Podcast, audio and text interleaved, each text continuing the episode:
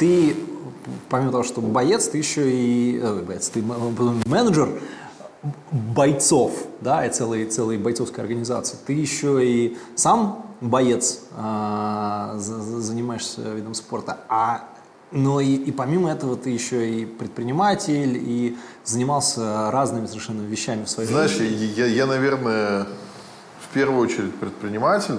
Сейчас у меня 12 компаний, несколько фондов инвестиционных, да, как бы.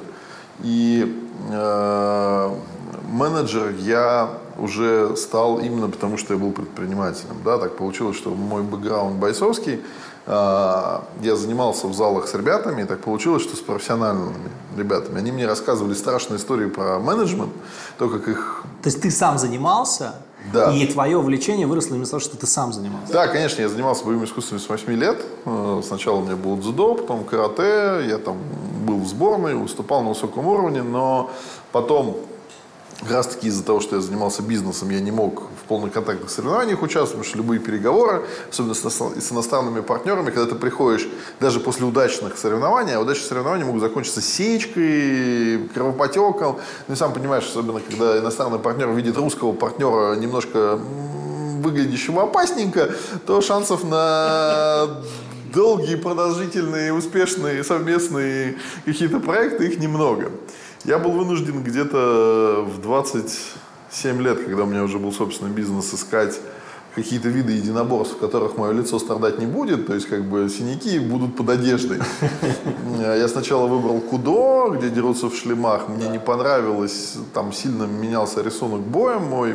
А кудо, я не, я не очень... Кудо это, в свое время, когда кёкусинкай карате делилось там на многие виды, и все искали там то самое карате, которое должно быть, э, так как если ты не знаешь, что по правилам кёкусина нельзя бить руками в голову. Ногами можно, руками нет чисто японская тема, как бы, ну, видимо, для пользы для здоровья. Зачем как бы, ограничивать удары ногами в голову, а руками вот нельзя, это опасно. А, появился один из учеников Аяма, он сказал, что давайте бить в голову, но в шлемах.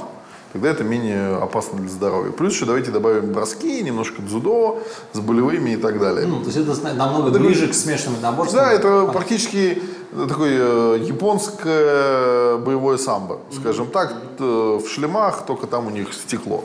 А так, ну, очень близко, скажем так, к тому, что происходит. Там разница в правилах небольшие.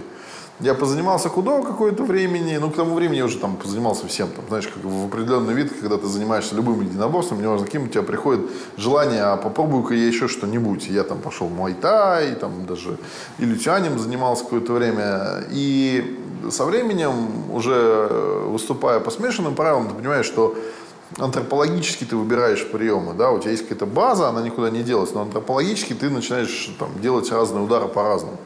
И это больше позволяет понимать ребят, кто занимается, и видеть, кто из них талантлив, а кто нет. Если ты всю жизнь занимался какими-то боевыми искусствами, ну, там, я и тренировал в свое время, но, повторюсь, из-за бизнеса, из этого всего ушел. Плюс на одном из чемпионатов Москвы, который, кстати, выиграл, мне сломали левую ногу. И о том, что мне сломали, перебили все связки, я уже узнал на награждении не смог сойти с пьедестала. Это было очень смешно. А, то есть ты такой стоишь на пьедестале, такой, м-м, а есть у кого-нибудь костыли? Парни, я, кажется, не могу ходить. Потом уже занимаясь бизнесом, где-то проведя пару лет, ну там года четыре, наверное, без соревнований, я понял, что мне этого дико не хватает. Что вот бой – это вот то, что мне необходимо в жизни. Э, я с детства очень любил кенда, но эстетически я не знал, что это, как. Правильно говорить кенда. Кенда, да. Ну, вот. ну, можно говорить кендо или кендо, ну, по-японски кен меч, до путь. Ну, там, кендо, слова, путь два меча. Кендо. Да, это, да, это два слова. Понятно. Ну, вот, э, соответственно... Путь а, меча. Путь меча, да, ну как карате до, знаешь, как переводится с японского? Ну как караоке, кара пустой, те кулак, до путь. Путь пустого кулака. Ну, соответственно, кен-до – это путь меча, ну и так далее. Там дальше уже все вариации, но до. Но э, это еще идет там с китайских практик, потому что гунфу переводится, ну, кунг-фу, как продолжающиеся действия бесконечные, да, то есть вот этим занимаешься, и как там у самурая нету цели, у самурая есть путь. Так и здесь. Путь это главное, любое боевое искусство это, по сути, методология твоя именно достойно следовать по пути. Не столь важно, какая там конечная цель. Для нас, европейцев, это немного странновато, потому что мы всегда ставим перед собой цель. Ну да, у нас краткосрочные цели. А... Да, и мы их достигаем. Но еще Платон сказал, что счастье для человека – это достижение перманентное поставленных перед собой целей. То есть неважно, каких проснуться с утра попить кофе или там завоевать мир. Ну, вот, вот достигаешь постепенно, и у тебя этот процесс идет, ты счастлив. Но главное заниматься. Я так, вот мы часто вот прикликающаяся такая мысль, приходят молодые люди, один из там советов, который им даешь, наверное, самых главных, то если вам что-то нравится, надо этим просто заниматься нон-стоп постоянно. Да, да но мы прекрасно понимаем, как там, э, мне в свое время отец говорил очень важную вещь, да, которую потом я прочитал в многих других но мне это говорил папа, который вряд ли это читал, потому что в советское время это просто было недоступно. Он говорил, что найди любимое дело и сделай это своей работой, и не будешь работать ни одного дня в своей жизни. Да, потому что будешь заниматься любимым делом. Это очень важно, потому что все мы понимаем, что наша система образования, а потом дальнейшее учит к тому, что вот ты вот живешь только когда ты пришел домой, а вот когда ты идешь в школу, ты страдаешь, там, да, в институт ты страдаешь, там, потом ты идешь на работу, страдаешь, там, мне всегда эта система не подходила, я считал, что нужно найти процесс, который тебя будет делать счастливым. Для меня это стал мой собственный бизнес, когда я сам что-то создавал, я всегда шучу, что когда меня спрашивают, ты идешь на работу, я говорю, у меня нет работы. Потому что в детстве я играл там в Them Hospital, там Train Tycoon, игры в тайкун. Я говорю, я не работаю, я играю в тайкун. Вот у меня есть компания, я их создаю, э, я связываю людей, ставлю необходимых скажем так, менеджеров в нужные места, как топов, не топов и так далее. И смотрю, как это работает. Что ты запускаешь, что нет. Я стараюсь в год запускать не менее 10 стартапов. Да, и как бы из них успешными бывают там в лучшем случае 1-2, угу. но обычно они деньгами перекрывают там все вложения, которые были до этого. А, но это такой простой путь. У меня был путь, там, знаешь, от младшего менеджера до директора компании и потом ухода в собственный бизнес. Да, и ты занимался играми, насколько я помню. Да, а, ну это очень забавный тоже случай в моей жизни. Он связан как с моей личной жизнью, потому что я мечтал в детстве о двух профессиях. Я мечтал быть боевым пилотом, угу. и в девятом классе я, честно, пошел поступать в летное училище, где на приеме два офицера с рекрутинга, если говорить э, умно, они поржали и сказали, что, молодой человек, можем взять вас либо торпедой, либо бомбы, а в кабину вы не влазите, не истребителя, как бы не бомбардировщика, извините. Потому что на тот момент я уже был метр э, 90, а максимальный рост, э, скажем так, отечественного пилота метр восемьдесят четыре по нормативам. Слушай, ну придется же менять это. Мне кажется, сейчас сильно, а, видимо, да. как предыдущему вот, поколению людей относилось, да, которые были меньше роста. Ну, с, с возрастом. Не, не думаю. Ведь есть, есть да, статистика, я, я, рост меняется. Я просто удивлен, что, что Нет, таким... вот, ну, как бы, если ты выше метра семидесяти, ты уже танкистом не будешь. Это как бы по факту. Угу ну, есть, э, скажем так... Приятно знать. Да, ну вот у меня, я помню, я общался со своим знакомым, э, мы вместе играли там в онлайн-леталке, он был бывшим американским танкистом, он сказал, что во время э, вот этой там семидневной войны Египта с Израилем ага. им привезли наши там какие-то там Т-60 какие-то, он сказал, что вот всего его экипажа Абрамса русским танкистом смог снять только его связист, остальные просто в него не залезли. Это конкурентное преимущество. Да, да. То есть, есть вражеский танк нельзя захватить, потому что никто не влезет. Да, не влезет, да, не сможешь на нем ездить. Как бы, ну, там, под определенные стандарты сделал. То же самое, видимо, с нашими самолетами. То есть угнать можно, но кабину уже не закроешь. Ну вот, соответственно, меня не взяли в пилоты. Я играл с детства, я обожал игры, я понимал, как устроены игровые, скажем так, механики, потому что играл я не только в компьютерные игры, но и там в ДНД на столе, когда ты там гейммастер и так далее. Это все очень интересно. И э, уже э, в те времена было несколько российских игровых компаний, Акела, Никита, Динес, э, игровое подразделение. Ну вот, но как вот, ну, вот я, я помню, мы все читали журналы, были ну, там э, навигатор это, это был, моя, был. Да, это, это моя первая работа в навигаторе игрового мира. Я начал писать в 15 лет. Это было очень смешно, потому что я до сих пор очень дружу с главным редактором навигатора Игорем Бойко. Сейчас он уже зам главного гея, там Костя Подстрешный, главный редактор. Но не суть. А, то есть вот все обычно, вот как ты, мне в детстве спрашивали, как ты пишешь в навигаторе в 15 лет? Я свою первую книжку написал в 8 лет. Мне почему-то вот э, билетрист во мне родился очень, быстро, видимо, раньше, чем вообще кто-либо. Это удивительно, потому что ты человек, ты, ты, ты, ты человек общительный, И обычно люди, которые много общаются, у них не хватает времени, даже если они хорошо пишут, на то, чтобы писать. Поэтому... А я наоборот, знаешь, я обожал именно рассказывать истории не только голосом, но и мне нравилось это делать, потому что это немножко другой процесс. Потому что да, даже самые простые вещи, э, когда ты пишешь, можно описать очень красиво там элементарное, то, что тебе кажется, ну вот там стемнело, ты можешь это так красиво описать с чувствами, что тебе действительно приятно за то, что ты сделал. Ну вот, и в 15 лет, э, причем это был, я не планировал нигде работать, э, я просто, это мой был любимый журнал «Навигатор Гарумера», вышла игра по одной из моих любимых игр «Descent Free Space», как сейчас помню. И человек, который о ней писал, э, ну, писал, что ужасная игра, все плохо, и я был просто в гневе, как сейчас говорят. Э, практически горел одним местом, и я написал, у меня уже был тогда интернет такой на модеме, когда телефон занят. Что ж вы делаете? Да, да что ж вы делаете, великолепная игра, как вы они такую хрень написали, человек явно не понимает, не в теме. На что мне ответил, ну, я не рассчитывал, что мне ответит, я просто должен был выговориться. Мне написал письмо в ответ э, Игорь э, со словами, ну, вот, достойными царя Леонида. Он мне ответил фразой «можешь, можешь лучше, запятая, напиши, точка». Я решил, что да, могу и написал. То есть челлендж такой прям? Да, я написал ревью, сам и отправил им на следующий день. Ну это как, что это, страница? Ну это, ну, это лист А4. Лист А4, как бы, да, там... Э, и следующее письмо было также достойно царя Леонида, да, оно было «приезжай тогда-то, вот адрес». Я приехал, ну, как бы в 15 лет ты школьник, как бы, чё? Ну, это, конечно, такая история мечты вообще. Да, и я пришел, он сказал, садись, ага. Э, у тебя ужасное количество детских ошибок в том, что ты делаешь, но я сейчас тебя вылечу. И он как бы буквально за несколько дней а, заставлял меня писать статью, потом указывал на ошибки. Ну, потому что самая большая проблема билетриста, того, кого не учили писать, это писать так, как думаешь. Ну, а да, мысль по древу, конечно. Да, нельзя там больше двух грамматических основ предложения, если у тебя, ну, на абзац там, так далее. Ну, есть правила, которые сделают текст легким и приятным в чтении. И есть то, как ты думаешь, и что это очень классно, и поэтому ты написал там пять грамматических основ, а человек потерялся уже на второй, ну и так далее. Там я... Сказать, убивать внутреннего Льва Толстого. Да, очень сильно. Вот, потому что, хоть и мы тоже получали деньги за количество знаков, и, в принципе, чем больше напишешь, тем больше заработаешь.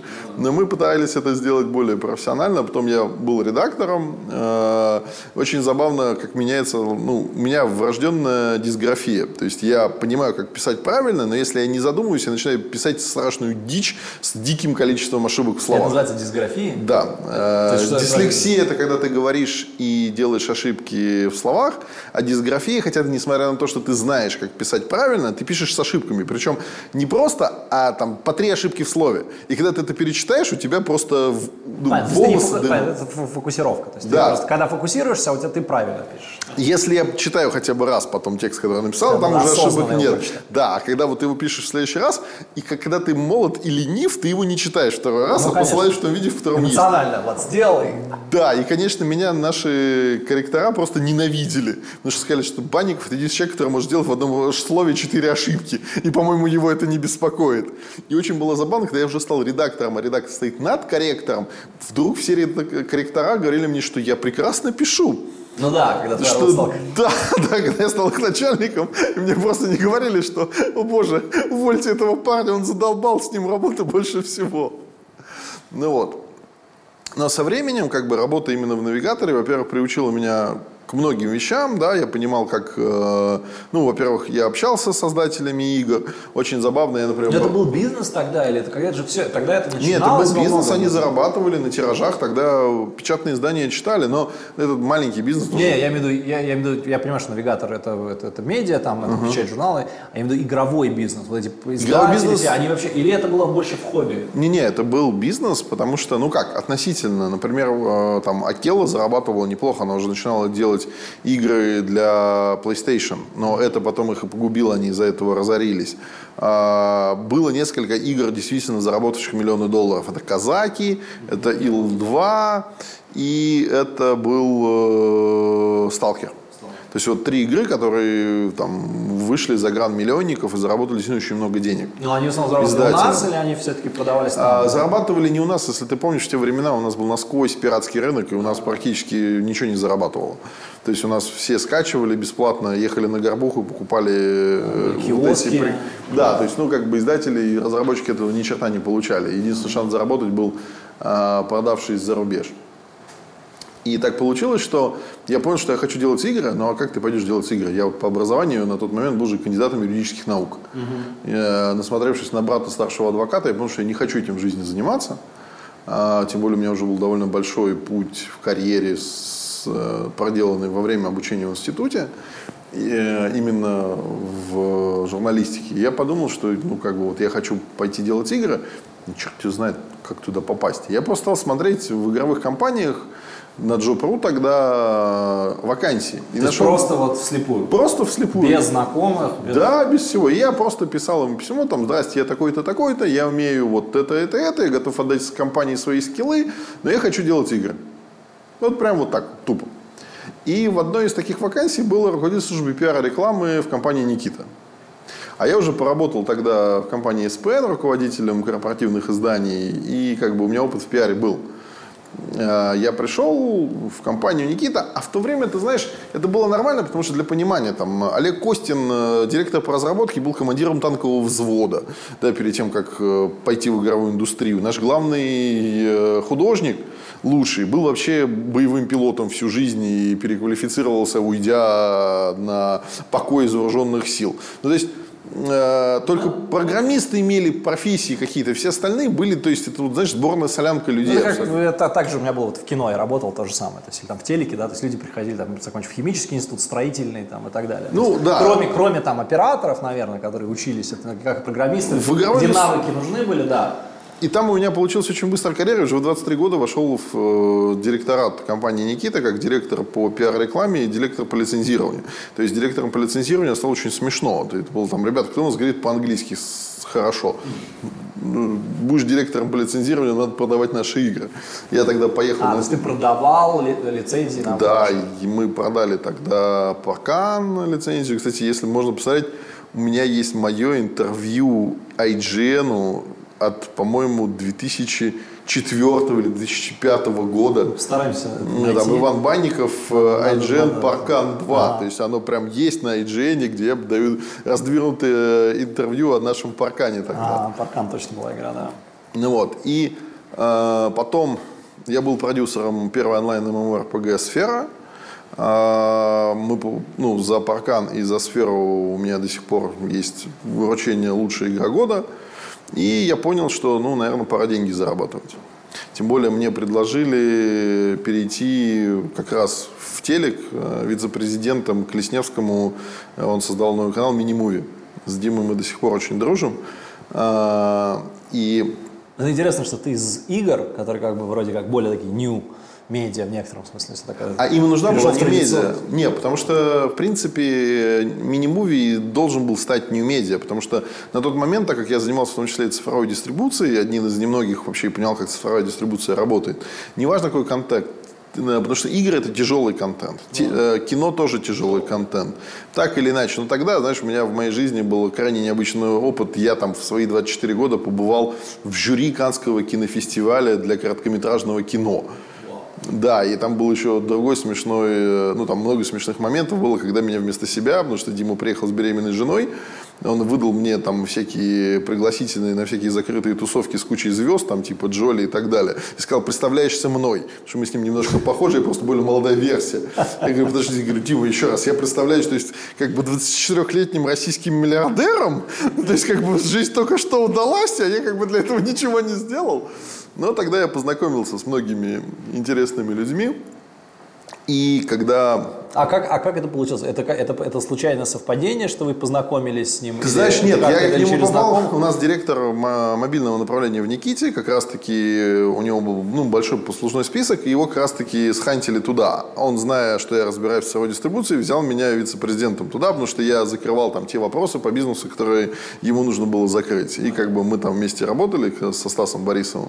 Э, потрясающий experience, безумный, там, когда ты ездишь на все каннские кинофестивали, канале, смотришь на вот эту жизнь изнутри. Ну, я помню, когда это вот происходило, я помню со стороны, ну, как я, я работал там в медике тоже в этот момент, и я помню, что со стороны это звучало как наикрутейшее вообще дело, вот этот вот mini-movie, вся история, что какая-то она была такая в тот момент Ну, очень на самом- актуальная, модная и очень кру- и прикольная. Ты знаешь, э, Дима просто придумал реально гениальную тему, ведь э, короткометражное кино, оно бесплатное.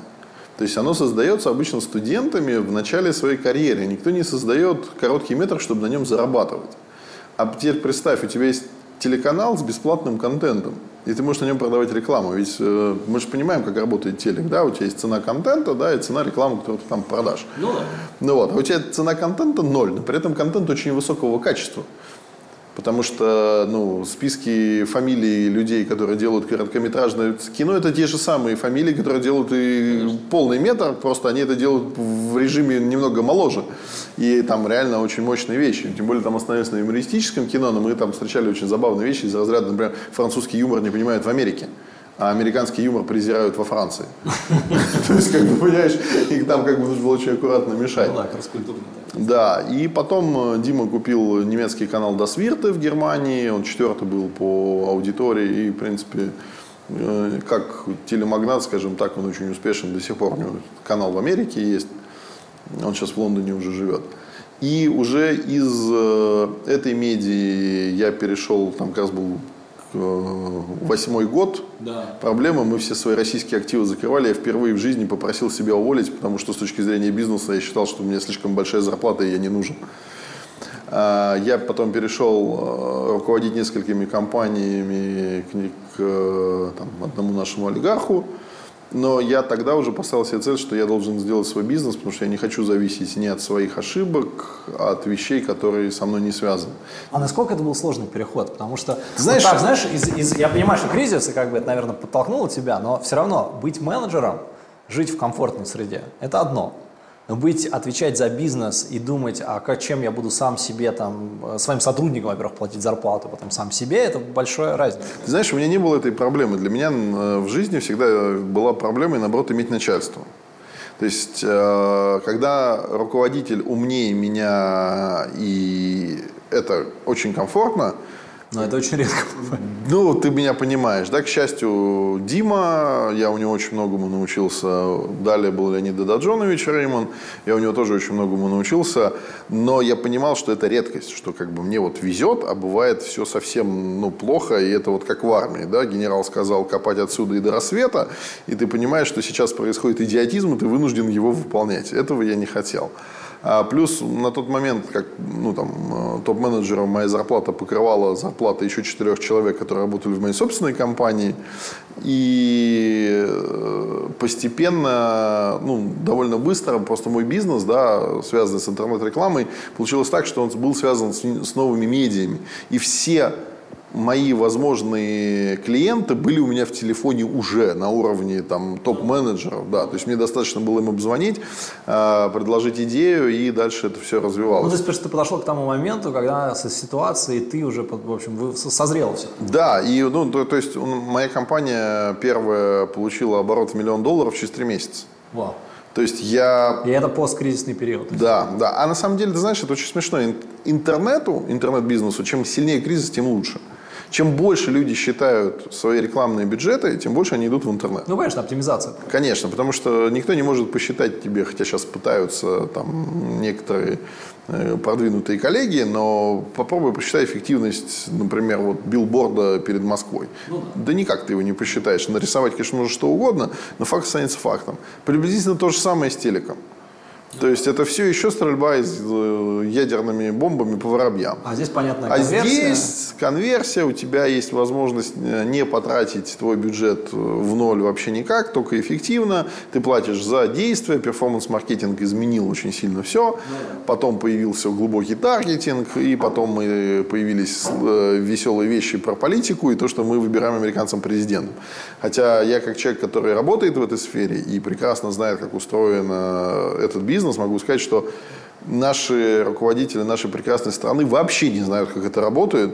И им очень приятно, наверное, думать, что они выбрали Трампа, но это не так. Мы знаем, кто выбрал Трампа, и это не мы. Понятно. Ну, это хорошо. Ну, на эту тему, знаешь, очень забавно. И, У меня есть товарищ, он работал в аппарате президента в момент выбора Травмова. Мы когда встречались, я его спросил, говорю, ну и как? Он говорит, мы не знаем, что делать. Я говорю, почему? Он говорит, нас набирали под Хиллари. Вообще весь состав выбран под Хиллари. Я говорю, а как же эта история, что мы его выбрали? Он говорит, я не знаю, где его выбирали, но у нас вот сейчас сидит весь аппарат президента, чешет репу, и никто не знает, что теперь делать.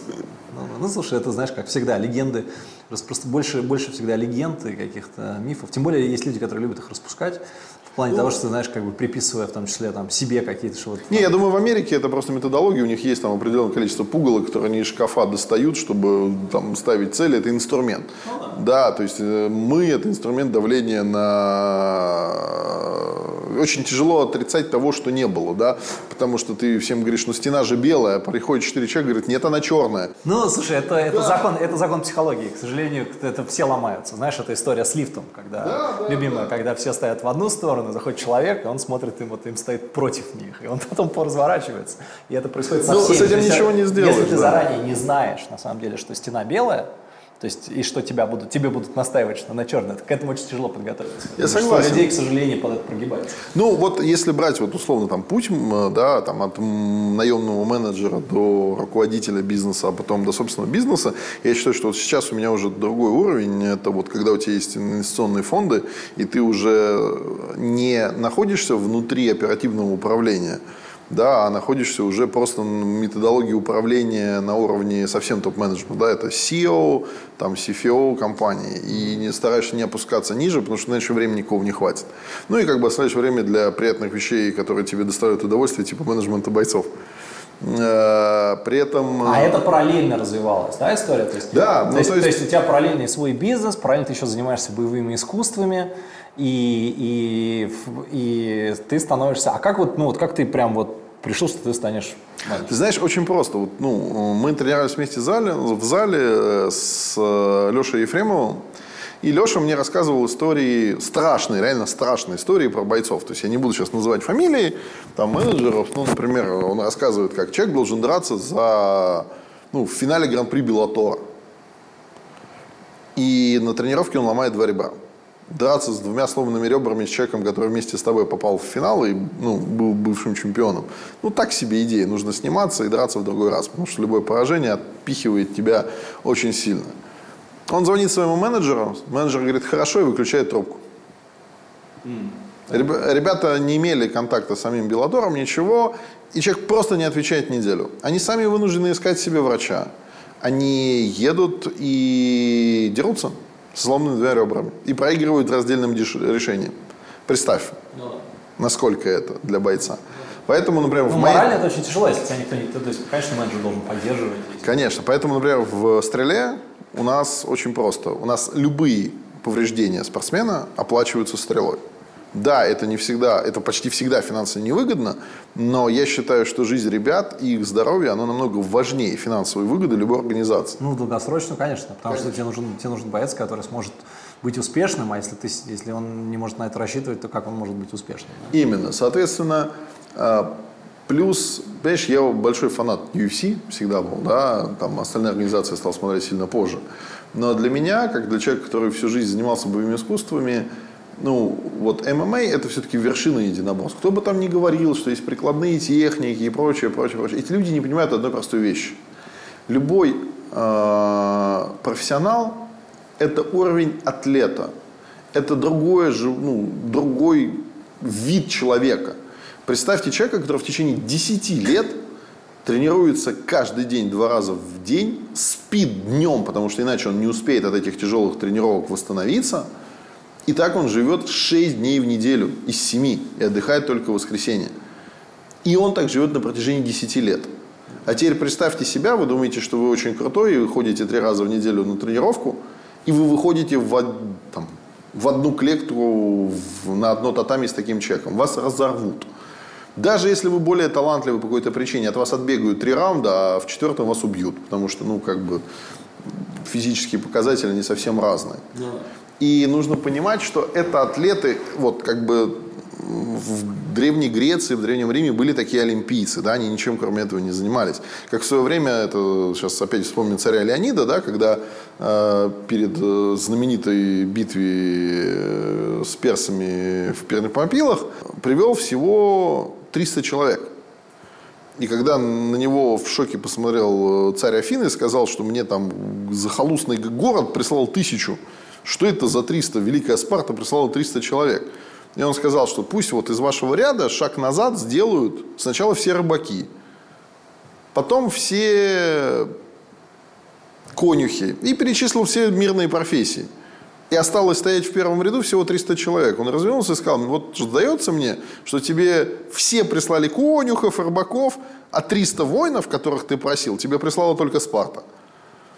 И оттуда как бы, да. Началась история. Да, оттуда началась история боевой эффективности профессионального солдата ну, в условиях там, э, ближнего боя. Конечно, нужно понимать, что профессиональная армия, она всегда эффективнее армии по призыву. Угу. То же самое с бойцами. Это их выбор. Они находятся на физическом уровне развития боевого вообще в другой, ну, в другой плоскости бытия. Потому что нужно понимать, что боевые искусства, они тоже развиваются. Благодаря вот этому блендингу, да, микс martial art, современный боец э, там, UFC – это человек, который владеет огромным количеством техник, и он их комбинирует антропологически ближе всего удобные для него. Например, долгое время считал, что Винчунь неэффективен. Ну, он прикольный, красивый, китайский, но не работает в реальном бою. Тони Фергюсон сказал, у меня Винчунь, конечно, кривой, но, пожалуй, я возьму и сейчас просто разорву одного из лучших ударников на свете именно Винчунем у сетки. И бедный Энтони Петис долгое время не понимал, откуда в него и что прилетает. Ну, да.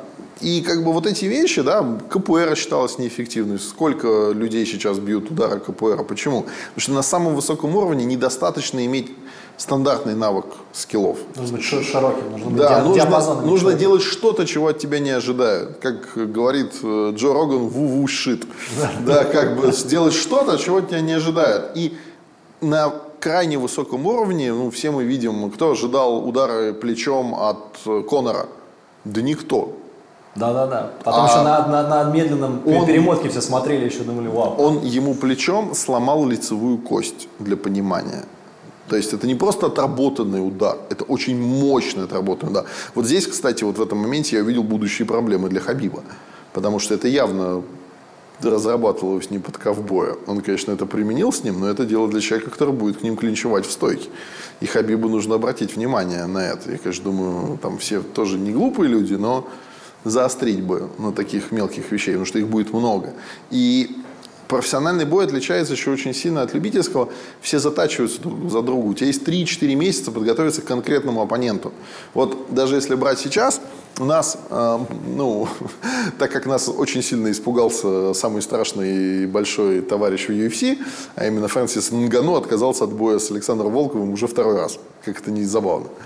Э, мы не знаем, кто у нас будет оппонент. Они там никак не могут договориться, все, мы общаемся. Но никто не хочет драться с Сашей, потому что все понимают, что Александр очень думающий боец. И он может подстроиться под тебя. Но подготовка условно, вот мы честно ожидаем, что все-таки Саша подерется с победителем Блейдс э, Дос Сантос, но мы понимаем, что мы сейчас даже не можем начать тренинг-кэмп, потому что тренинг-кэмп под бой с Блейдзом не будет иметь ничего общего э, тренинг-кэмпа под бой с Дос Сантосом. Вот вообще ничего меньше. Это даже разные территории где-то. Слушай, а процесс, вот, ну вот э, с точки зрения, я имею в виду, не э, конкретно физических там, подготовки, а вот с точки зрения такой стратегии да, подготовки к бою. То есть как это выглядит? Вы реально садитесь, отсматриваете все предыдущие бои, вы обсуждаете. Как, как, как, как это вообще, ну, может быть, без секретов, но как бы... Не, без всяких секретов. У нас как бы есть э, мой партнер Тарас. Я считаю его лучшим тренером по ММА в этой стране. С ним может, наверное, соревноваться только Абдулманап по там, глубине понимания темы, на мой взгляд. А, но а, мы садимся, мы понимаем, кто наш соперник. Мы распределяем по времени, что будет в начальном, э, в начальной части там, подготовки, что будет в средней, и как мы подведемся к бою. Каких тренеров мы возьмем для подготовки, откуда, где мы будем готовиться, в какую часть. А, каких спарринг-партнеров мы наймем для Александра, кого мы позовем, ну, что близкого к этому. Ну, это вопрос не только Александра, у нас много бойцов, но подходим именно так. В принципе, э, если кто-нибудь когда-нибудь играл в футбол-менеджер и делал там тренировки бойцов, мало чем отличается. То есть, повторюсь, э, мне я, нравится я- я играть в игры, я да. давно хочу сделать, знаешь, у, меня давно, был- у нас давно есть идея сделать, как выпустить там когда-нибудь там, типа, ММА-менеджер. Да. про это думаю, вопрос, какая аудитория будет в это играть, но на самом деле это действительно ты прав. Это действительно так, потому что это очень прикольно. Э, Ну, нужно понимать, что, например, э, там, э, я, мы дружим с Артемом Дзюбой, как раз благодаря вашему проекту, который произошел уже больше года назад. И с Темой, Тема играет во все это, и он как бы очень глубоко понимает, как ни странно, ММА, да, и вообще с точки зрения спорта этот человек, конечно, феноменальный. То есть он э, играет идеально э, не только в футбол, но еще много в что. Я, например, все детство играл в настольный теннис, этот человек обыграл меня моими тапками. Тапками, Карл. Большего унижения в теннисе придумать нельзя в настольном. Я думал, что я неплохо играю. После этого я понял, что нельзя с этим человеком играть в любые игровые виды спорта. То есть Ничего спортсмен – это призвание. Да, да, Артем. то есть как бы, а особенно чемпион, это человек, который, во-первых, не любит проигрывать. Если я у него выигрываю в даже вот, ну, представь какую-нибудь То есть фифу, он супер, он, супер конкурент. он пока не отыграется, он не успокоится, он спать не будет. То есть, как бы, вот этот человек, который проигрывать вообще не привык и не должен. И ты понимаешь, что вот именно вот это секрет людей, которые добиваются. Они не хотят и не умеют Они проигрывать. не, сда- они не сдаются, и даже если не они сдаются, проигрывают, они зубами все равно идут до конца. Да, восстановиться и да. как-то сделать. Это сила воли. Это умение, то есть, ну, я считаю, вот э, почему, например, мне в бизнесе помогают боевые искусства, да, Э, очень просто. Когда ты учишь себя второму дыханию, да, вот э, ведь часто занимаешь чем-то, тебе организм говорит, хозяин, ты сейчас сдохнешь, Ну да. давай перестанем. Да. И это ведь ты сам себе говоришь, да, и как бы тебе об этом говорит все твое тело, ты задыхаешься, с тебя сходит там 10 потов, у тебя темнеет в глазах, и ты думаешь, ну вот я сейчас сдохну, а что будет, если я продолжу? Тренер говорит, нет, давай. И ты продолжаешь, и вдруг организм такой, ну ладно, больной ублюдок, вот тебе еще энергии. И у тебя начинает второе дыхание, ты понимаешь, что ты перестал задыхаться, а ты ведь не перестал заниматься, ты продолжил это делать. Ты прошел вот этот вот момент второго дыхания, а ведь бывает и третий, и четвертый, и до пятого, говорят, какие-то психи доводят. Ну, Но вот. это испытание. Ты преодолеваешь испытание ради пре- награды. Да, преодолевая себя, ты учишься преодолевать себя везде. И это дает тебе потом подспорье в любом процессе.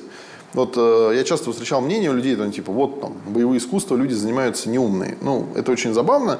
Э, Но это очень, это, это, это, это значит, что человек вообще ничего не понимает в боевых искусствах. Именно, потому что, например, у нас Шараф Давлот Муродов. У него четыре высших образования, сейчас он получает э, кандидатскую по психологии. Я все время шучу, что ты, о, не по психологии, по философии. Я говорю, ты прям настоящий греческий воин-философ, блин, у нас в итоге будешь. Ну вот. Но именно боевыми искусствами люди идут заниматься, насмотревшись, конечно, в детстве, там, Брюса Ли и так далее. Там они ищут все-таки духовную глубину в процессе. Вот эти все вещи. Там, возвращаясь к вопросу там, фехтования в кендо, да, кендо, наверное, это одно из самых древних боевых искусств, которые есть. А многие считают, что, например, карате, айкидо, они появились в те времена. Это заблуждение. Карате, айкидо и почти все боевые искусства вне оружия – это новоделы. Есть только один вид боевого искусства, кстати, тебе задам как э, специалисту. Какой самый древний и до сих пор самый эффективный вид боевого искусства без оружейное, где не используется оружие? Я, слушай, я, боюсь. Я боюсь соврать, не знаю. Греко-римская борьба. А, точно. Ей 4000 лет. 4000 лет, да. И она до сих пор...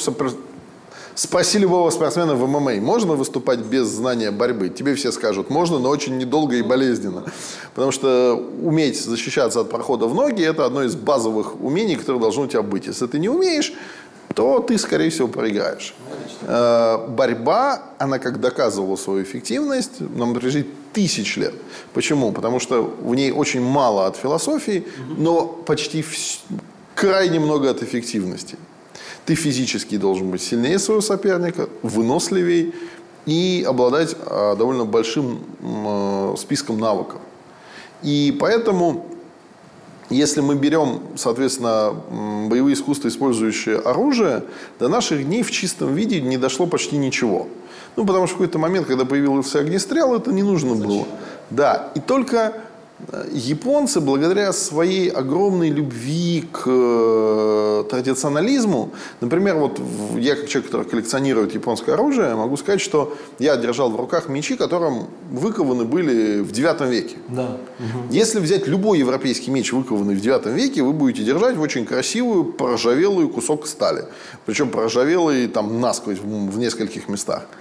А держа японский меч, вы держите меч, и вам кажется, что выковали его вчера это традиционализм. Не потому что катана волшебная, а там условно Ульфбрехт, э, который ковали викинги, хуже. Нет, скорее всего, возможно, Ульфбрехт даже был лучше. Просто... Там есть культура сохранения. Культура да? сохранения. Каждые три месяца намазывать его учика, протирать Что и относиться...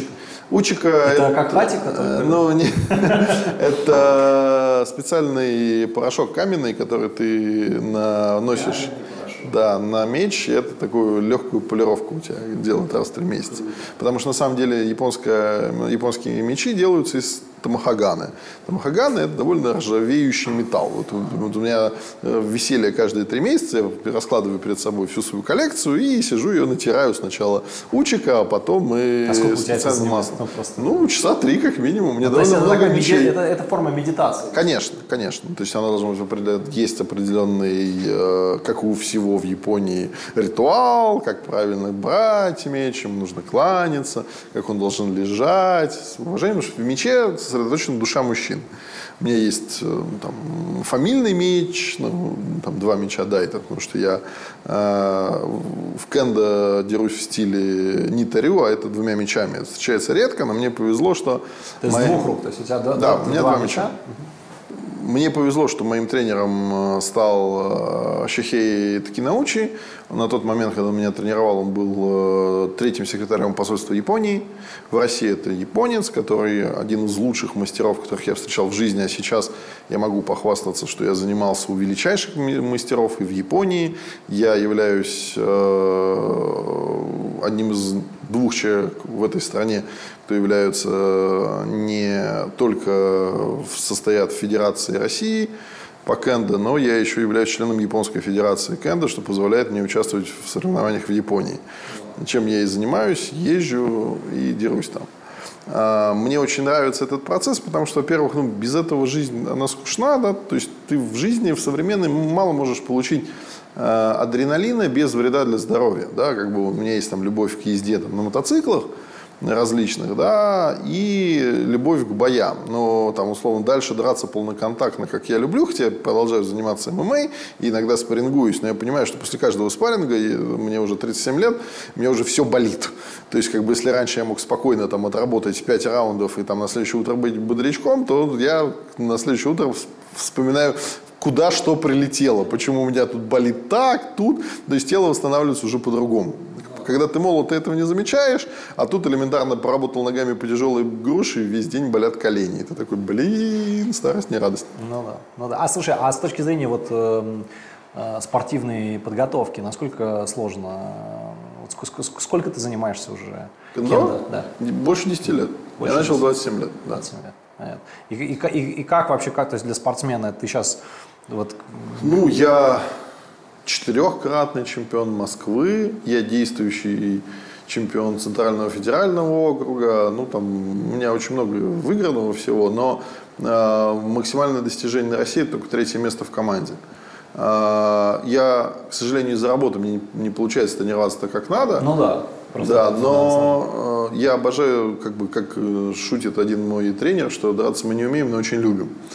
Ну вот, а я выступаю везде, где могу дотянуться, и часто у меня прям между соревнованиями даже тренировок не бывает из-за работы. То есть у меня был смешной момент, когда я выиграл чемпионат Москвы и через не тренируясь полгода взял ЦФО. А, и это было такое, м-м, пацаны, извините, да, они сказали, слушай, говорит, может, ты тренироваться начнешь, хоть не так обидно будет. Ну вот, но э, это не потому, что там какой-то я супер талантливый. На самом деле нужно понимать, что там в кендо я пришел после огромного опыта в карате, а любой бой, неважно какой, да, соревновательный опыт, он заведомо у меня сильно выше, чем у большинства моих соперников. Только на самом топовом уровне, вот, например... Ты имеешь в виду навык сконцентрироваться и вот именно... Тайминг, скорость, то есть вовремя ударить, дернуть, ну то есть это тактика боя.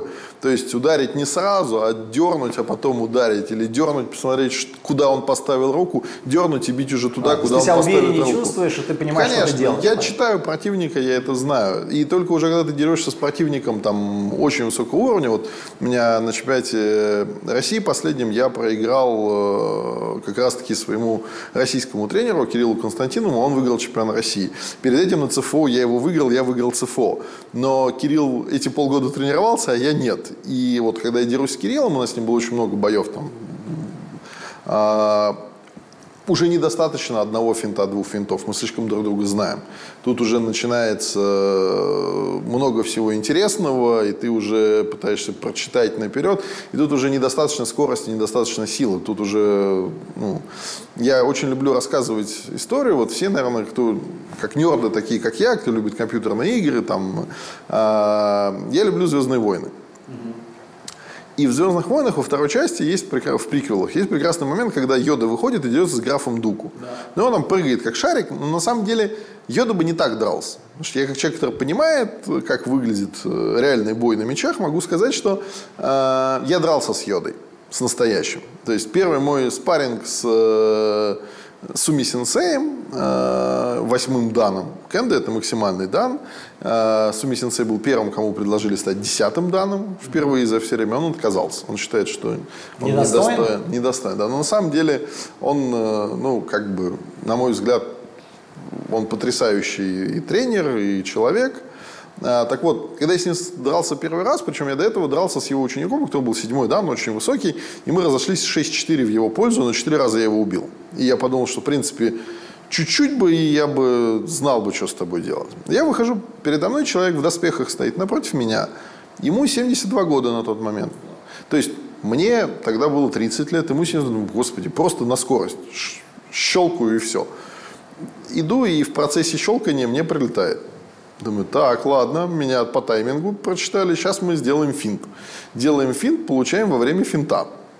И понимаешь, что меня читают, как открытую книгу. Так вот, бой бы графа Дуку и э, Йода был бы так. Йода бы включил бы меч, лениво бы стоял, и как только бы граф Дуку на него полетел, был так бжинг, и два графа Дука разъехались бы в разные стороны. Он бы сказал, прости, мой юный подаван. Потому что не было бы вот этого, потому что им не нужно. Вот этих кучу лишних движений. Звездные войны кинематографичности Да, да, то есть лишилось бы сразу все. Но э, реализм, скажем так, почему Кенда до сих пор сохраняет рисунок реального боя?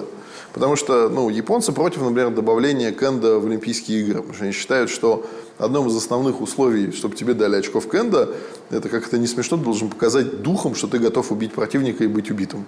Ага, то есть это, иск... это такое... Это, это боевое искусство боевое для них. Искусство Они очень боятся, что это превратится в салочки э, олимпийского фехтования. Когда все летят вперед, лишь бы первым попасть. Ну, это можно понять, потому что это имеет глубокие традиции, связано с культурой организма. Да, и, ну, как бы, в кендо очень много условностей, но они все созданы для того, чтобы в реальном бою ты, э, ну, нам это тяжело представить, но кто попадал в реальную драку, понимает, что адреналина очень много. А теперь представьте, что противник не просто встал против вас там, в стойку, а достал меч. Гигантский. И вы сейчас будете умирать не самой приятной смертью вообще, которая есть. Как заставить себя достать меч и броситься на противника, ну, это целая наука. И кендо тебя готовит именно к этому. Даже сейчас, когда это уже не нужно, оно сохранилось. Люди даже не могут это себе даже на сотую часть представить. Да. Что это такое? В кендо в идеале ты должен относиться к любому схождению как к настоящему. И вот когда дерутся восьмые данные, очень, очень видно. То есть оно максимально похоже, вот если хочешь посмотреть, как дрались в реале, ну, прям в YouTube вбиваешь соревнования восьмых данных в кендо. И ты вдруг видишь, как два человека друг напротив стоят, ну, в районе минуты. И ничего не делают. А потому что умирать страшно. Потому что нужно изучить мелкими шажками, что противник делает, поэтому, куда что двигает. Поэтому прочитать имеет... Да, очень важный аспект. Важно. А потом сошлись, и один умер. Все. Без всяких... Или два умерло. Ну, там, А, вот, изучая уже дуэльную э, историю дуэли европейскую, на самом деле э, ближе всего к кендо это э, фехтование на рапирах, а дальше уже на шпагах дворянках. Ну да, когда читаешь, вот я, я читал то, что я знаю, и там мне рассказывали, я всегда, ну, в европейской культуре это преподносится как фехтование. Хотя не скажешь совершенно, что это имеет прямую какую-то связь. Это больше похоже на фехтование. Не-не, оно и то, и то фехтование, просто разные инструменты, да, но э, одинаковая задача. Многие считают, что катана – это меч для боя в доспехах. Это не так. Катана – это оружие бездоспешного боя двух дворян, дворян, которые вдруг решили узнать, что кунг-фу лучше. По разным причинам. Что такое шпага? Ну, то же самое. Ты ее носишь. Почему, э, например, нагината в Японии, казалось бы, что такое нагината? Это то, что мы называем алибардой.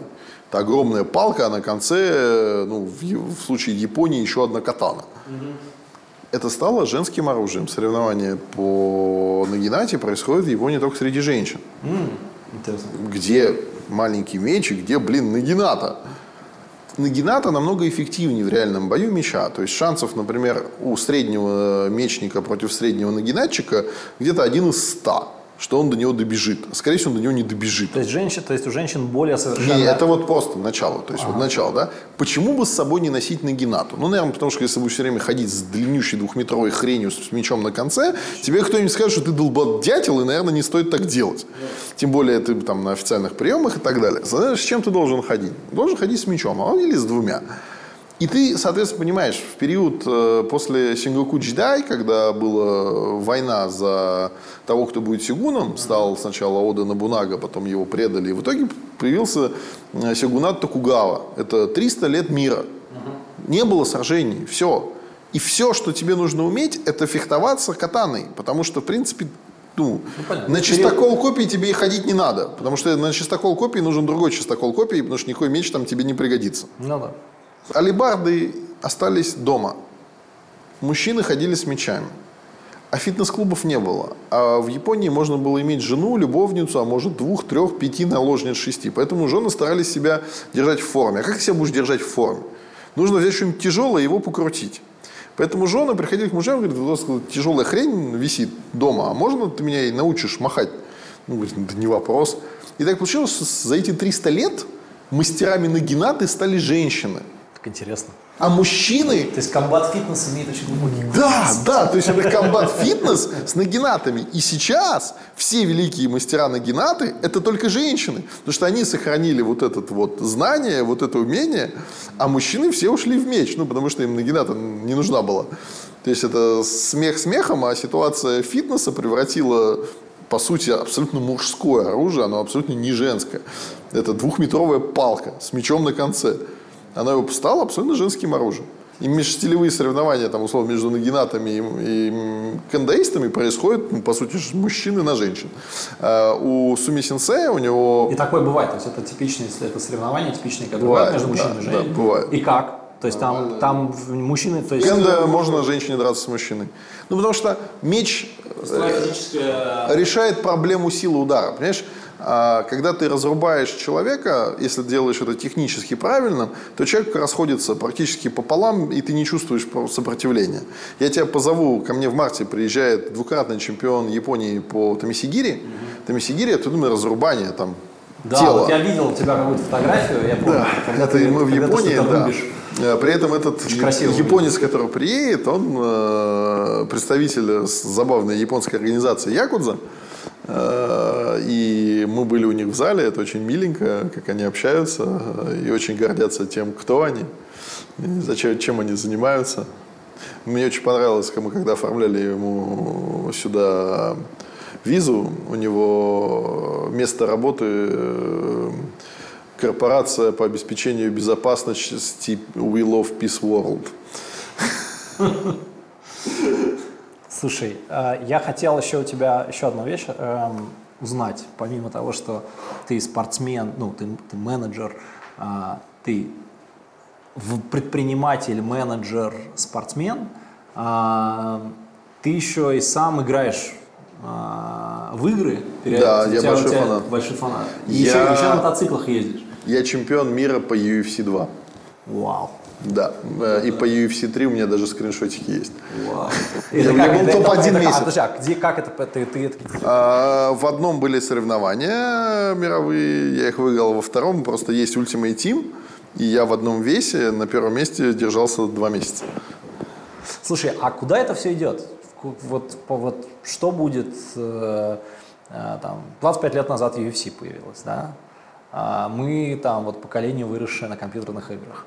А, понятно, что оно все там постепенно сливается, все эти медиа там сливаются в одно. Все больше мы смотрим, играем, занимаемся. А, есть ли какие-то вещи, которые ты видишь, которые там, вот, а, с учетом твоего как раз опыта и бэкграунда, которые на будущее интересны? Знаешь, у меня много проектов, связанных с э, аугментированной реальностью. Да? Мы вот сейчас помогаем медицине. У нас есть проект с третьим медом, когда мы создаем для обучения 3D-модель человека полностью вплоть до клеток кожи, э, который может человек в своем телефоне поставить вот прямо вот здесь, условно изучать. А развлечение будет очень все сильно зависеть, как это не страшно, от железок. Ведь э, корпорации искусственно зафиксировали рост графического, э, скажем так, уровня игр, оставив приставки. То есть PlayStation э, последний, четвертый, ей уже сколько? Ну, почти 10 лет. Вот как только пятая выйдет, мы увидим следующий качественный скачок э, в виде развлечений. Потому что проблема сейчас в том, что мы играем на железе, которому 10 лет. Это, естественно, бред. Да, фотореалистичность проектов будет расти. Качество самих игр э, та- это вопрос. Потому что... А ты больше там в дополненную реальность или виртуально веришь? Я верю э, в то, что пока, ну, повторюсь, железки. Пока не будет железки, которая не будет давать тебе веселую вещь под названием тошнота при игре VR, а пока нет таких э, шлемов, которые там через три часа общения с ним не отправляют тебя практически в то же, что тебя отправляет там серьезная качка на яхте. А, И ты должен понимать, что пока этого нет, VR не будет мейнстримом. Все еще какие самые популярные игры? GTA, Ведьмак, у них нет VR. VR это все еще пока такая вот прикольная фича, игруля, но нет ни одного по-настоящему AAA тайтла, который бы вышел бы в VR и всех бы разорвал. Соответственно, даже все попытки там сделать AAA тайтлы в VR, как там Fallout запускали, еще что-то, это все такое куцое. Сейчас все идет э, условно в AR для бизнеса, больше обучения и все остального. А с точки зрения развлечений, очень все будет зависеть от э, железки, которая выйдет. Если мы увидим по-настоящему там breakthrough, э, прорыв э, очень сильный в железке на PlayStation 5, ну и то, что потом выпустит Microsoft, мы увидим там новые виды интертеймента, да, с которыми они будут. Пока все, что есть, оно так или иначе было до этого. Если посмотреть, там, не знаю, те же вроде как революционные там Nintendo Wii, такие контроллеры были еще у первой Nintendo, которую мы все знаем как Dendy. Ну да, Они просто до нас не новые, доехали. да, Да, Гироскопы встроенные. Именно. Куча вот этих вещей, оно уже было. Нет ничего прям э, качественного скачка до сих пор нет. А, Что-то, может быть, будет в будущем, но сейчас есть э, консолидация игровых компаний, с одной стороны, да, AAA тайтлы могут себе позволить сделать только монстры, да, потому что если раньше сделать AAA тайтл стоило там, ну, до 3 миллионов долларов, то сейчас цена AAA тайтла уже идет от 100 миллионов. Ну, покажите мне компании, которые способны потратить 100 миллионов долларов на игру, которая может еще не выстрелить. Э, Это очень страшно, очень опасно, и идут больше там в инди игры, которые недорогие, или в онлайн, да, которые там понятно как зарабатывать, но это не в том виде, в котором мы привыкли играть, да. Есть компании такие как Blizzard, у которых уже настолько сильная фанбаза, которые ну, в космосе находятся, им, они уже могут выпускать тетрисы, в принципе, и до конца своих дней у них все будет хорошо. Есть Electronic Arts, которые за ошибки все клюют, и каждый раз, когда они что-то не то делают. Но Electronic Arts тоже будет жить на одних фифах. Они будут выпускать новую игру, которая будет от старой отличаться там условно двумя фичами, э, по сути являясь патчем небольшим на предыдущую игру, и они будут каждый год ее продавать миллионными тиражами. Самая играемая игра из всех, которых есть, FIFA. Слушай, а, например, вот там с точки зрения боевых искусств, там, бои роботов. а, ну, есть Если я мы в чем- говорим о, о сближение, туризме, ты знаешь? сближение, нет, сближение, я имею в виду игровых механик и боевых искусств. Это реальная вещь? Или это все фантазия? Потому что есть много, многие говорят, что, например, а, современные а, различные вот там медийные а, ф- файтинг-бренды и вообще вся вот эта индустрия, она возникла, собственно говоря, потому что было очень большое количество людей в 80-х, 90-х, которые играли а, в игры, и оттуда вот такой интерес вообще, Я в считаю- принципе, к этой теме. Да, потому что, ну, смотри, если брать файтинги, да, как бы, э, в принципе, если бы не было Mortal Kombat, я думаю, вряд ли был бы UFC. Э, поэтому то, что сейчас делает уже UFC и все остальные с э, игровой индустрией, это тоже очень важно, потому что, по сути, э, там, даже файтинги абсолютно отмороженные от реальности, такие как там 11 Mortal Kombat, он уже максимально реалистичен. Там реалистичные движения, там набирали уже профессиональных бойцов. И он очень сильно даже отличается от предыдущей, там, десятой части, части, где было очень много дикости, которую ты не понимал. А тут ты можешь увидеть любого бойца и понимать, что за боевое искусство он использует. А, Сами игры, такие как там UFC от Electronic Arts или UFC от THQ, они максимально близки к реальному бою с точки зрения тактика, тактики ведения боя. И ты можешь делать все, что бы ты делал в реальной жизни. А, Недавно в одном интервью Макс Холлоуэй, Макс Холлоуэй, бывший чемпион, который не проигрывал, он честно признался, что он учился драться в ММА по игре UFC. Он делал в UFC комбу, и если она заходила, он ее учил в реальной жизни. То есть, для понимания, один из величайших ударников из сейчас живущих это все взял из гребаной игры. Казалось бы. Он реально говорит, ну вот я там придумал комбу, она заходит, о, классно, будем делать жизнь. Ну да, а почему нет?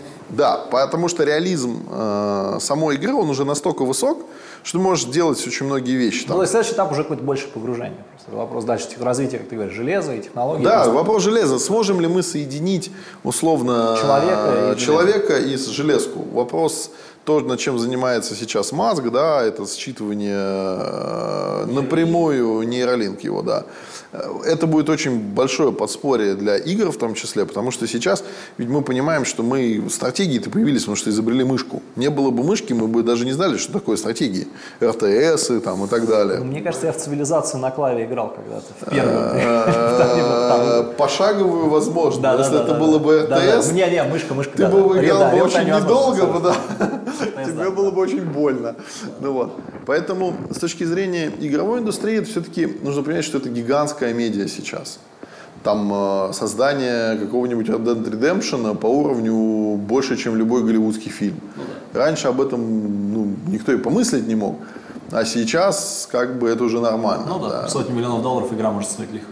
Конечно, и при этом она может за первые два дня продаться на два ерда, как это делала, например, Dead Redemption, да, и ты такой, ок, да, как бы.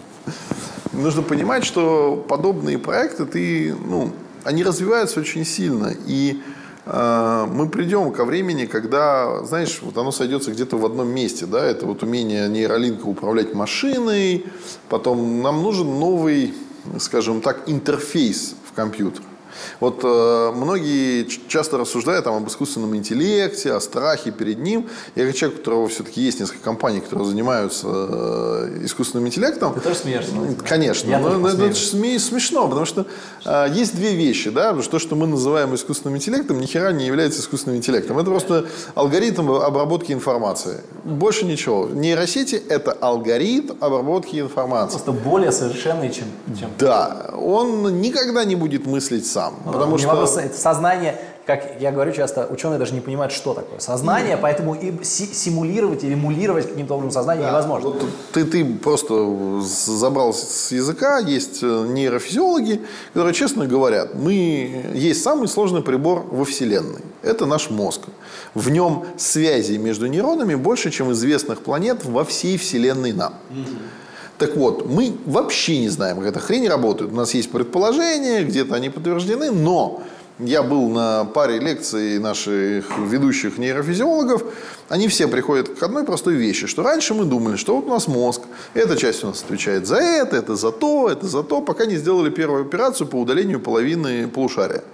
И вдруг все считали, что у девочки отнимется другая часть тела, она не будет видеть глазиком, но зато как-то будет жить, Мозг иначе бы она умерла. да? Да, потом девочка вдруг забегала, начала всем двигать, глазик у нее увидел, и тут ученые сказали так, так, что это? И выяснится все, что наш мозг это очень э, приспосабливаемая субстанция, и части нейронов могут забирать на себя э, фун- функции нейронов, которые там условно пропали или перестали работать.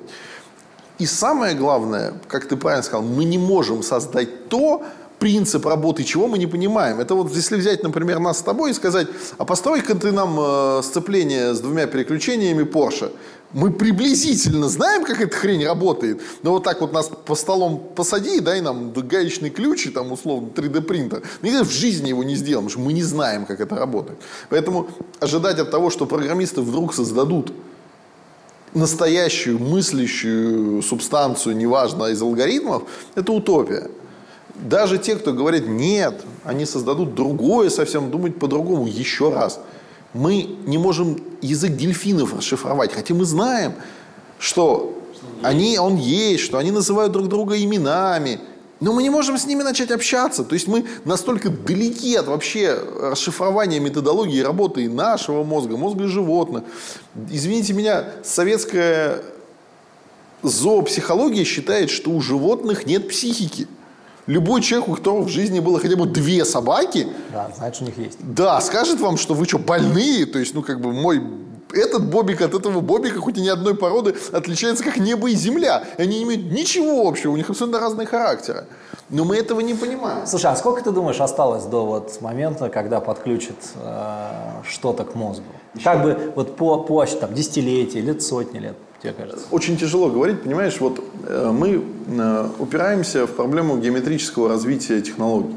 Ты же понимаешь, что чтобы изобрести колесо, человечеству понадобилось почти 40 тысяч лет. А с момента изобретения колеса до улета в космос ушло всего 4 тысячи лет. С момента улета в космос до создания космической связи, отправления в космос автомобиля ушло 50 лет. И говорить сейчас что-то, ш- через сколько это ну, неправильно, потому что мы не совсем понимаем, насколько быстро мы виду, ты- ты, развиваемся. ты не понимаешь шкалу временную, да? Да. Она компрессируется. Она компрессируется все больше. И с каждым годом она будет компрессироваться. Дальше мы приходим к феномену Ферми. Если ты его знаешь, если не знаешь, э, Сингулярность. это- нет. Феномен Ферми, он больше звучит для обычных, как где все. Да-да-да. где все. Да, с точки зрения современной астрофизики и математики, наша Вселенная должна быть переселена, заселена полностью. Мы должны видеть звездолеты в небе и так далее. Потому что если взять, что хотя бы похожая на наша цивилизация появилась хотя бы миллион лет назад, Да-да-да, это из- она должна заселить уже все. Всё. Но так как ее нет, Нету. возникает куча гипотез. А главная гипотеза называется э, ограничитель разума. Что мы дойдем до технологий, После, просто выше себя не прыгнешь. Которая, скорее всего, либо нас уничтожит, либо сделает с нами что-то, там, трансцендентство, о чем говорят, да, что ну, не заставит нас путешествовать в космосе, то, о чем мы мечтаем сейчас. С другой стороны, там, Лем писал еще о том, что путешествия со скоростью света лишены смысла наглухо. Потому что пока экипаж будет лететь 20 лет, на Земле пройдет 200 лет. Кому они нахрен нужны будут, когда они про них вернутся? Да, то есть за 200 лет они исчезнут. Вообще как данность, как объект, как необходимость исследования и так далее. Поэтому, э, а все, что мы знаем, что максимальная скорость путешествия ограничена скоростью света. А дальше идут фантазии на тему квантовой запутанности и телепортации на- за счет этого и так далее. Но, повторюсь, технологии нам это недоступно, мы не знаем, что с ним, мы не знаем, как с ним, мы не знаем, сможем ли мы это создать. При этом достаточно будет одного нового Эйнштейна, который скажет, ну, вы знаете, парни, а, ларчик-то просто открывался на самом деле. Вот сюда вот тыкаете, и вот у вас, вы уже на Бетельгейзе. То есть э, мы живем в удивительное время, и наши дети будут жить в еще более удивительное время. И если наши внуки еще будут живы, они будут жить и в еще более удивительное время. Да. Это, слушай, это вот интересно. Вот именно поэтому я хотел с тобой э, встретиться, потому что ты человек, уникальный человек, которым можно э, обсуждать э, звезды, а можно обсуждать э, э очень понятные вполне ну, себе джебы, ну, приемы и, редкое очень качество. Это вот интересный многогранный талант, который живет в тебе. Ты знаешь, спасибо, ты меня заставляешь краснеть, просто я считаю, что человек должен развит разносторонне. Знаешь, в детстве вот я всегда считал, что человек, э, мужчина должен быть сильным. Но если мужчина при этом глупый, то смысл в его силе никакого. Мужчина должен быть тогда быть умным. Но если он слабый, особенно в школе, ты ощущаешь, что это крайне фигово. Я в своей жизни понял 8 школ. У меня тоже, кстати, 8 школ.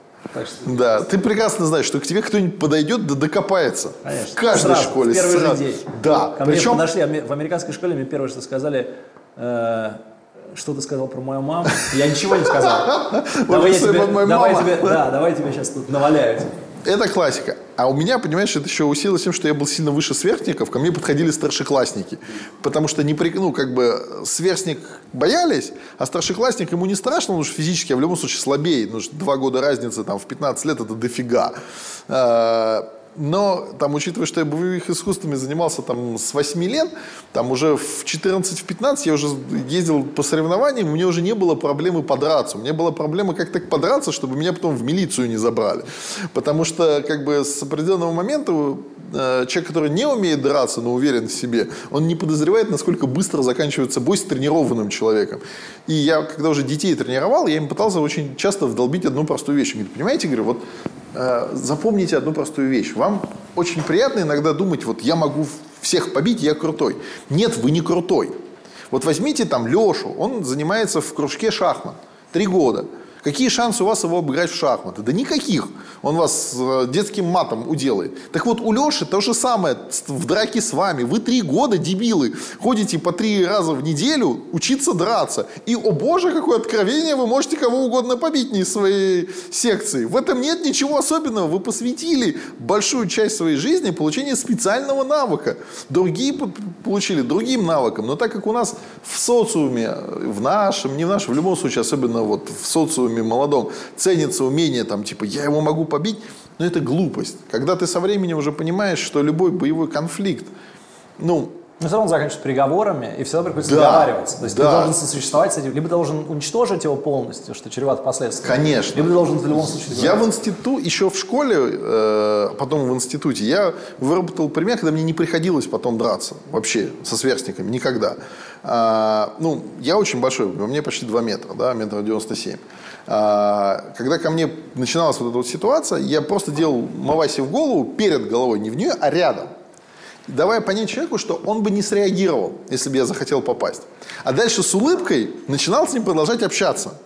И обычно это заканчивалось только дружбой, потому что человек понимал, что он не хочет продолжать это веселье, все переводилось в шутку, там, ты что, Кабаева? Я говорю, чувак, всю жизнь ходил на э, гимнастику, видишь, до чего дожил. И вот это вот начиналось, все, друзья. И я тогда уже понял, что любой, э, отсутствие любого конфликта, это всегда лучше, чем конфликт. А выходить из конфликта без каких-либо, знаешь, там, ой, вот, меня унизили и так далее, ты можешь, когда ты силен. Потому что когда ты понимаешь, что, ну, много ума поставить удар не надо.